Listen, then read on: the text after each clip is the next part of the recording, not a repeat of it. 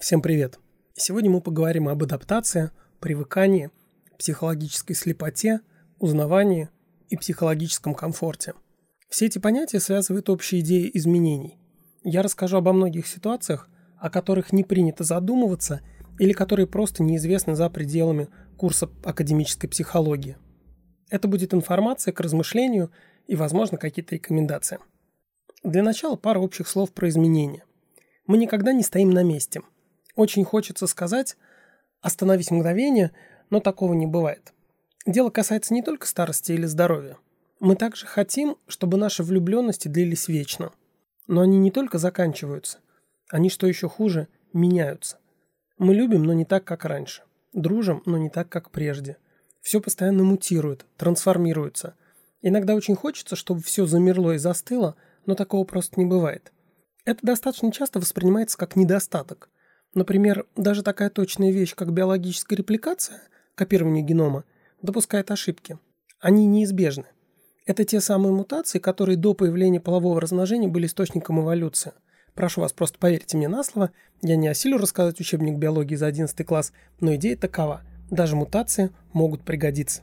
Голубая мечта управленца – настроить все, наладить что только можно, и чтобы оно так и оставалось до конца времен, чтобы работало как часы. Анекдот про программиста, измученного отладкой программы, когда все работает не так, как он ожидал, про то же самое. К программисту приходит ребенок с вопросом «Папа, а почему солнце встает на востоке?» И папа долго и мучительно уточняет, а всегда ли солнце встает на востоке? Всегда ли это происходит именно так? И когда получает ответ раз за разом, что да, всегда, буквально на коленях умоляет ребенка «Сына, умоляю, ничего не меняй!» Просто потому, что он замучился отлавливать баги. Так что это желание поймать счастливое мгновение, оно с нами изначально. Иногда нам это довольно сильно вредит, потому что это контрпродуктивное желание. Не бывает неизменности, а мы хотим. И когда гоняемся за тем, чего нет, страдаем. Чем сильнее вы пытаетесь оставить все как раньше, тем хуже становится, как правило. Родители, которые не хотят признавать факта, что их ребенок вырос, хороший тому пример. Хотя вообще на самом деле плохой. Довольно парадоксально то, что если вещи или явления не меняются, то изменения все равно происходят. Хотя бы в нашем восприятии и сознании. Давайте с примерами. Все, я думаю, слышали слово адаптация, приспособление к чему-то. Оно принимает довольно разные формы. Например, если вы окажетесь в темной комнате, то чувствительность зрения увеличится, чтобы вы могли различить что-то в темноте. Вследствие адаптации зрительная чувствительность повысилась. Кстати, она у нас очень высокая, и мы можем различать буквально 2 или 3 фотона. То есть ничего не видно, ничего не видно, ничего не видно, завидное постоянство, да? Но нет, сейчас все изменится, и вы все-таки увидите что-то. Вы приспособитесь, изменения будут. В данном случае в сторону увеличения чувствительности. А бывает наоборот. Когда вы надеваете одежду, вы же чувствуете давление одежды, ее температуру и другие характеристики, но через некоторое время перестаете ее замечать. В данном случае изменения тоже произошли, но уже в сторону уменьшения. Была чувствительность, потом ее не стало. Помимо усиления или уменьшения сигнала, возможна его фильтрация. Когда мы избирательно слышим то, что нам надо. Человеческие возможности к фильтрации поразительны. Люди, которые живут у проезжей части, просто не замечают шума автомобилей. А для их тихушных знакомых это проблема. Еще один красивый пример избирательности восприятия – это усталая мать, которая может спать как убитая, не обращая внимания на любой шум, но мгновенно просыпающаяся, стоит ее ребенку захныкать. Это так называемая установка. Впрочем, сегодня я хотел бы подробнее поговорить про другое правило нашей психики. Оно довольно фундаментально и звучит так. Все, что не изменяется, имеет тенденцию уходить из нашего сознания, ускользать от внимания. Так называемый закон Джемса. Это логично и понятно. Так разгружается мозг. Освобождается ограниченный ресурс, который нужен нам для более важных операций. Если мы будем все время ощущать рубашку и свитер, то мы можем пропустить что-то важное, что происходит вокруг нас. В этом эволюционный смысл этого закона. Давайте приведем такой пример. Физиологи знают, что наш глаз, даже когда мы смотрим в одну точку, не находится в покое. Он совершает два типа движений. Первое – это саккады, разовые скачки, и нистагм, дрейфующие движения глаза. Глаз все время совершает микродвижения, которых мы не замечаем, но которые, во-первых, есть, а во-вторых, совершенно необходимы для зрительного восприятия. Неискушенному человеку может показаться, что если зафиксировать намертво глаз, то мы создадим более лучшие условия для зрительного восприятия. ничего не дергается, удобно. И такие опыты проводили. Можно зафиксировать голову в станке, чтобы человек не мог двигать головой. Правда, при этом все равно будут сохраняться микродвижения глазом. С ними борются другим способом. Обкалывают новокаином или каким-то другим аналогичным лекарством все шесть мышц, благодаря которым глаз двигается. И тогда он физически не в состоянии двигаться. Мышцы же парализованы. Тогда возникает довольно странная штука. Человек через некоторое время в таких идеальных, казалось бы, условиях полностью перестает видеть. Хоть убейте меня, мне лень гуглить, через сколько это произойдет, но зрительный образ утрачивает сначала цвет, а потом контрастность, и перед человеком встает коричневая пелена. Оказывается, зрительное восприятие гораздо сложнее, чем просто открыть глаза и видеть. Это сложный внутренний процесс построения зрительного образа. Мозг человека строит картинку на основании разности данных. Если он видит одно и то же, то он ничего не видит. Получается, эти скачки и дрейф глазного яблока в чем-то похожи на ощупывание предмета глазом. Чтобы построить осязательную форму, слепые люди или люди с завязанными глазами ощупывают предмет, получая постоянно разные сигналы, и на этой разнице их мозг достраивает перцептивный образ, то есть образ восприятия. В данном случае осязательный. Со зрением то же самое, но немножко наоборот. Зрение – это же дистантное чувство. Объект находится далеко, его нельзя пощупать. Им нельзя подвигать. Ну как вы подвигаете, например, гору? И не дотянетесь, и не сдвинете, но зато вы можете подергать глазом. И тоже получим своего рода ощупывание. Вот так на разности картинок мы и строим зрительный образ. Кстати, было довольно занятное исключение.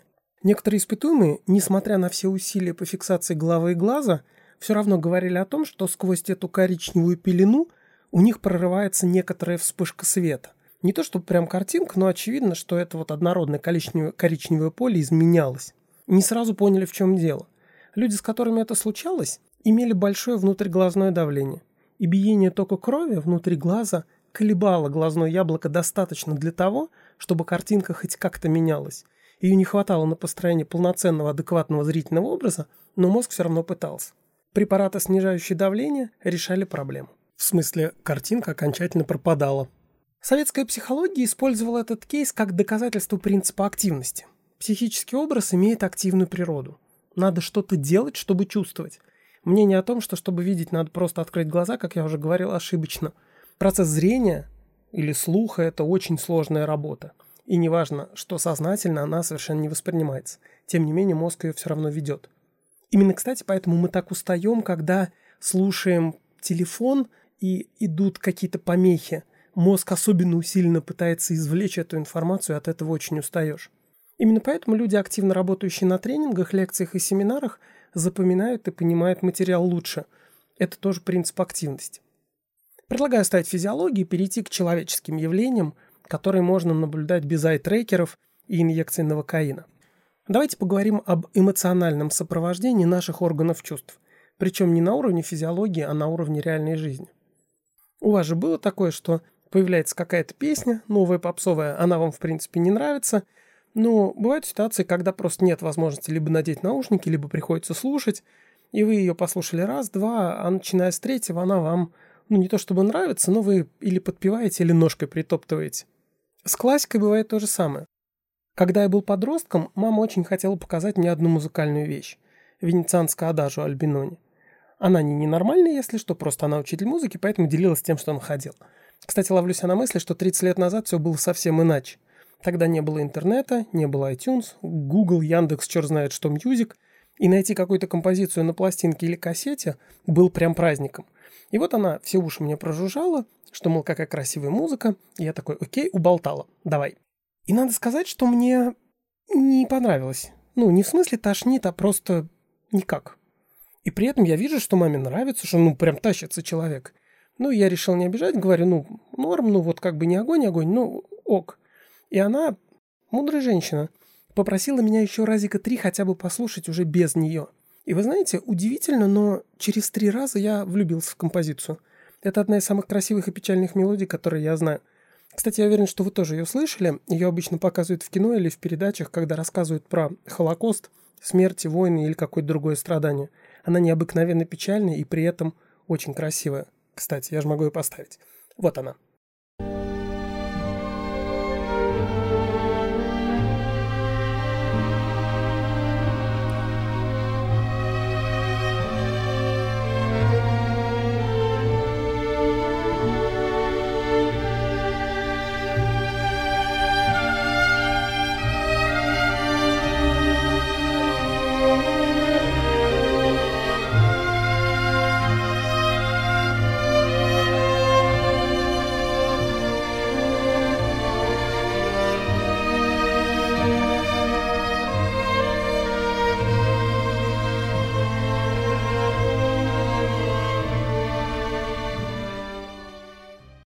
Получается ситуация аналогичная с попсовыми песнями. Вы уже, наверное, догадались, о чем я. Как только мы начинаем узнавать что-то, нам это начинает нравиться. Незнакомые объекты мы воспринимаем с подозрением. То, что нам знакомо, вызывает более приятные чувства. Только в случае попсы на это требуется меньше времени, просто потому что она очень простая. Кстати, если бы меня слушали консерваторские, а, они бы наверняка сказали, что Альбинони тоже попса, как и Вивальди. Это действительно попса, только среди классики. Но это уже про влияние слушательского опыта или нашего опыта восприятия умными словами о перцепции. Те, у кого хватило терпения, ну или не хватило сил убежать от учителя музыки, и они все-таки познакомились с тем или иным произведением, они начинают получать удовольствие от прослушивания, потому что знают, что там будет. Слушая, они мысленно, с небольшим опережением, проигрывают в голове музыку, даже если не задумываются об этом, а потом слышат это в реале и получают от этого кайф. Именно в силу этого феномена люди любят подпевать песням или напевать мелодии. Так что пение в душе или подпевание где угодно – это не хвостовство по типу «посмотрите, как я пою», это именно что физиологический мультипликатор удовольствия. Некоторые еще раскачиваются, это вовлекает все тело, это тоже усиливает удовольствие. Вы будете смеяться, но и с восприятием людей происходит примерно та же петрушка. У каждого из нас, я уверен, был человек, который при первом знакомстве показался вам неприятным или некрасивым.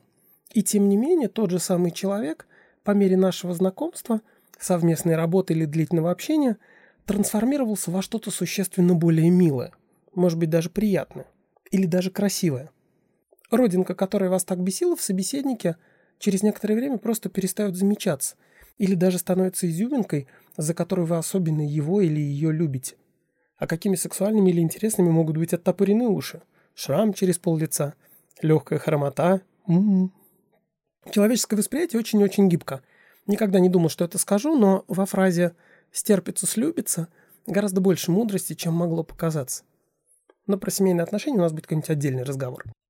Какой из этого может быть позитивный вывод? Ну, если вы комплексуете по поводу своей внешности или особенности лица, тела, чего угодно, помните, нас воспринимают целиком. И если вы не мудак, то любые ваши внешние особенности будут восприниматься положительно или не замечаться вовсе. Да, конечно, симпатичным и милым людям проще завязывать знакомство. Но если не брать в расчет спиддейтинг, мы, я имею в виду не красавцы, не так уж и потеряли. Кстати, помните, у нас был в конце 2019 года подкаст про эмоции, и там шла речь про то, что эмоции конструируются людьми. Мы чувствуем то, что ожидаем, то, что знаем, что должно быть, то, что понимаем, что должны чувствовать. Чувства не приколочены гвоздями и не существуют как кирпичи это почти всегда интерпретация. Поэтому не надо удивляться тому, что одни и те же люди с одними и теми же внешними особенностями воспринимаются нами по-разному. Это не баг, а фича. И этим надо пользоваться. С одной стороны, мы можем менять впечатление о нас, формировать его, а с другой не должны расслабляться. Мы всегда можем испортить впечатление и отношение к нам. Как говорила королева Валися в «Зазеркалье», тут, чтобы оставаться на месте, нужно очень быстро бежать.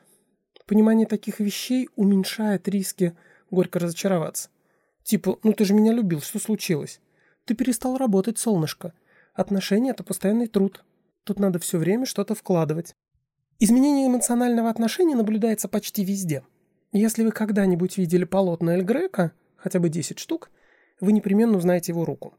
Меня, например, его картины поначалу раздражали. У него очень странная манера – Кажется, будто его фигуры вытянуты вверх, у них странная анатомия, не вполне человеческая.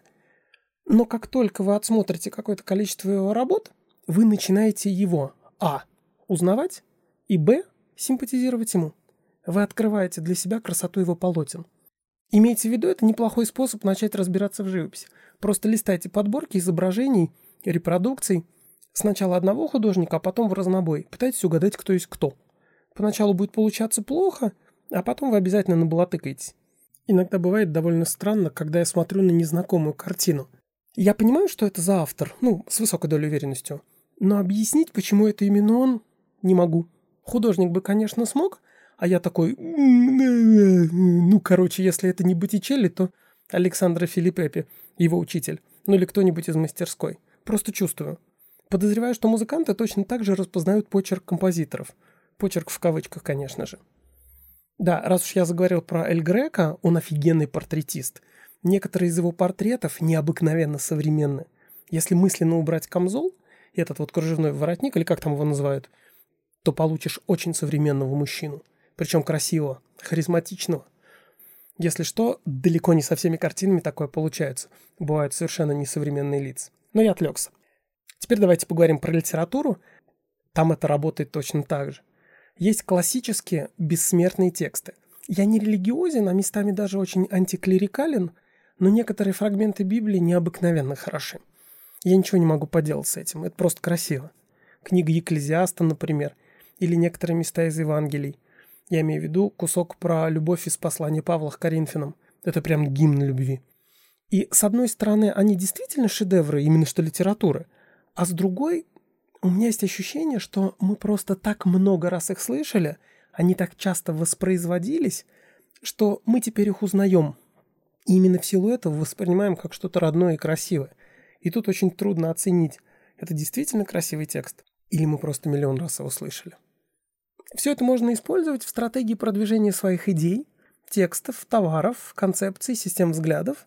По мере знакомства они кажутся все более приемлемыми, менее странными, менее дикими. Если, конечно, не сработали против какие-то другие соображения. Например, человек может понимать, что это ему невыгодно или опасно, и тогда никакие повторения, конечно, не помогут.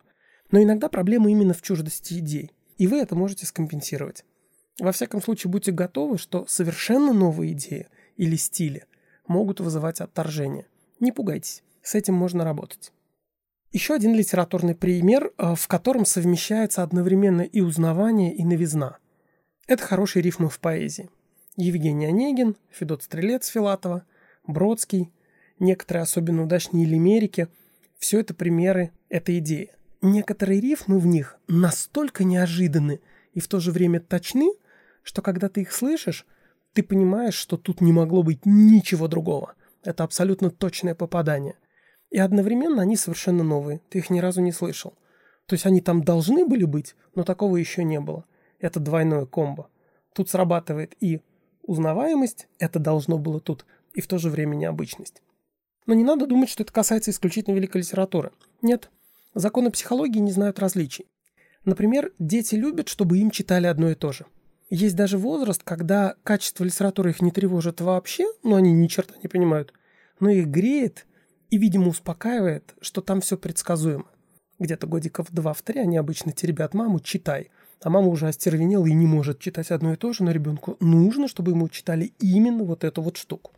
Просто потому, что одна из версий, что это их успокаивает. Их бурный рост их мозга в этот момент – это очень тяжелая штука, и им нужно какое-то постоянство. С другой стороны, тревожные люди любят перечитывать, пересматривать одно и то же, потому что это сенсорные раздражители, но в то же время без особой новизны. Именно, кстати, поэтому многие любят третисортную литературу. Я знаю, что Холмс выкрутится. Я обожаю перечитывать одну и ту же фэнтези, которую, казалось бы, я знаю наизусть. Я, например, в качестве успокоительного регулярно перечитываю Громыка или Панкееву. То есть книжки, которые нельзя назвать шедеврами литературы изначально – но ведь и не в этом их ценность. Я читаю их не чтобы узнать, кто куда пошел. Это актуально только для первого прочтения. А для того, чтобы спрятаться в милую мне вселенную. Это тоже одна из функций чтения. Психотерапевтически успокоительная. Подводя итог всему сказанному. Изменения – часть нашей жизни. Надо быть к ним готовым. Если этого не делать, то будешь иметь море ненужных ожиданий, которые никогда не оправдаются и сделают тебя несчастным. В этом первый смысл нашего разговора – предупредить. Изменения неизбежны. Второй касается того, что наше восприятие чего бы то ни было меняется со временем. Как правило, более знакомые вещи воспринимаются как более приятные. Александр Сергеевич был прав. Привычка свыше нам дана, замена счастью она. Ну и третий практический вывод. Впечатлением, не сиюминутным, а в долгой перспективе, вполне можно управлять. Без гарантий но в живой жизни вообще ничего нельзя уверенно утверждать. Но все-таки можно прогибать реальность в свою сторону. Ну и последнее. Все постоянно стремится пропасть из нашего внимания. Если вы хотите поддерживать постоянное внимание к себе или к своим работам, варьируйте. Так что трансформация вашего блога, ваших работ – это не только нормально, но и желательно, если вы хотите, чтобы вас по-прежнему читали или слушали. Надо постоянно развиваться. Спасибо за внимание. не болейте. Всем пока.